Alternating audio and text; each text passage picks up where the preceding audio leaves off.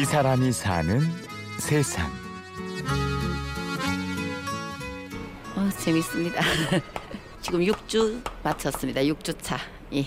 지금 뭐 예. 만들고 계세요? 지금 플랫 슈즈를 했는데 예, 이제 선생님들이 많이 도와주시고 예. 허남주 씨는 자신이 만든 구두가 참 마음에 드나 봅니다. 기분 좋지. 내 거니까 내가 만들었으니까 일단. 이곳은 서교동에 위치한 구두 공방인데요.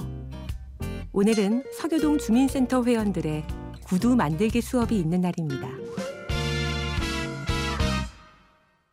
처음에 이제 기본 틀 last라고 있습니다. 그 다음 과정에 이제 패턴을 뜨는 겁니다. 그 과정에서 모양을 뜨고 나면은 어, 가죽 재단이 들어가요. 재단이 구두가 만들어지는 과정을 설명하고 예, 있는 기계로 중년의 이 남자.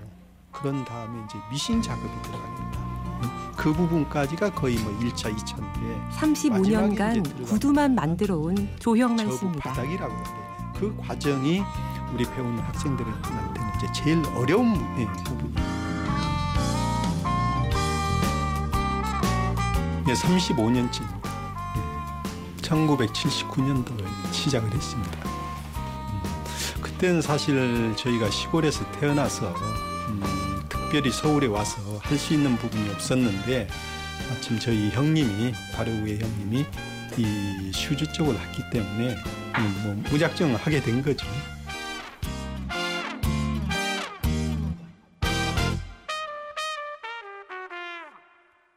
살림살이는 넉넉하지 못했지만 저마다 꿈을 가지고 노력했던 그 시절. 조형만 씨도 무작정 상경해서 시작한 이 일을 평생 업으로 삼게 될 줄은 생각하지도 못했습니다. 어린 시절 시골에서는 반짝반짝 빛나는 구두를 보는 것조차 힘들었으니까요. 제가 어려서는 음, 어려운 그런 형편이었기 때문에 그런 구두는 보지 못했고 저희 친구들의 부모님 그런 신발 봤을 때 앞부분이 굉장히 광이 나고 이런 걸 봤을 때 좀 너무 예, 부럽게 생각을 했죠. 조형만 씨는 재화 공장에 취직해서 여러 가지 기술을 배웠습니다. 그리고 처음으로 시골에 계신 아버지께 구두를 선물한 그날을 아직도 기억합니다.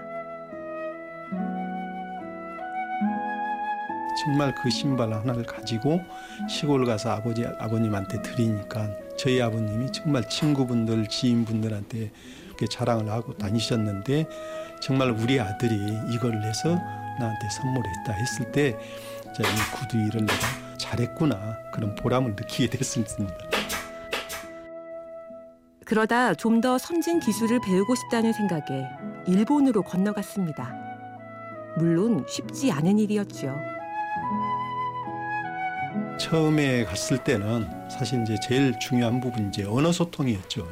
저희가 언어를 이, 국내에서 배워서 가는 것도 아니고 막연히 가서 일본 지- 예, 회사에 취업을 해서 어, 주간에는 이제 예, 일을 해서 어, 그렇게 이제 시간을 보냈고 야간에 이제 끝나고 나면은 저희 스스로 어, 일본어 책을 가져간 책을 보고 일본어 이제 배우게 됐었습니다.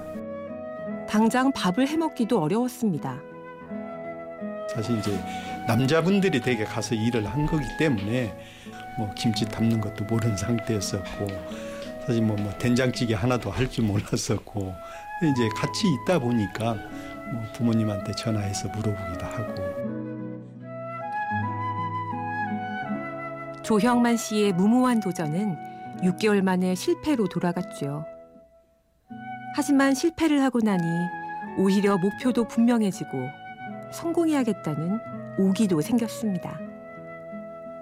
독한 마음으로 다시 일본으로 간 그는 오랜 세월이 지나 새로운 꿈을 안고 한국으로 돌아왔습니다.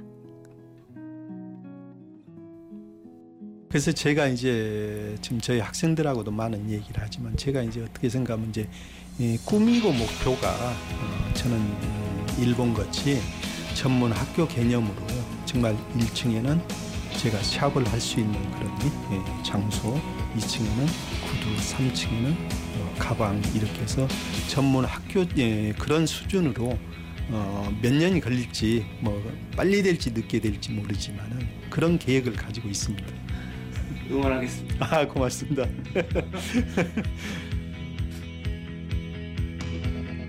구도장인 조영만 씨가 35년간 쌓은 노하우 속에는 좌절과 실패가 담겨 있습니다.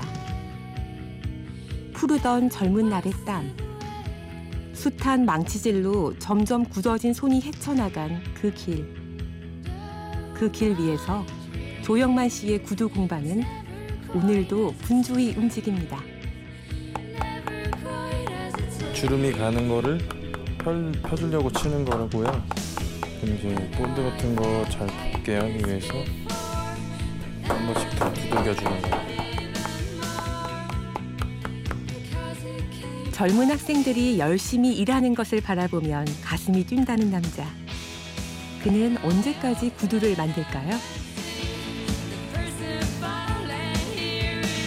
어, 저는 힘이 닿는 한은 어, 끝까지 하려고 생각을 하고 있고 그래서 저는 이 일을 할 때가 오히려 여행을 가고 이 취미 생활을 하는 것보다도 더 즐겁습니다.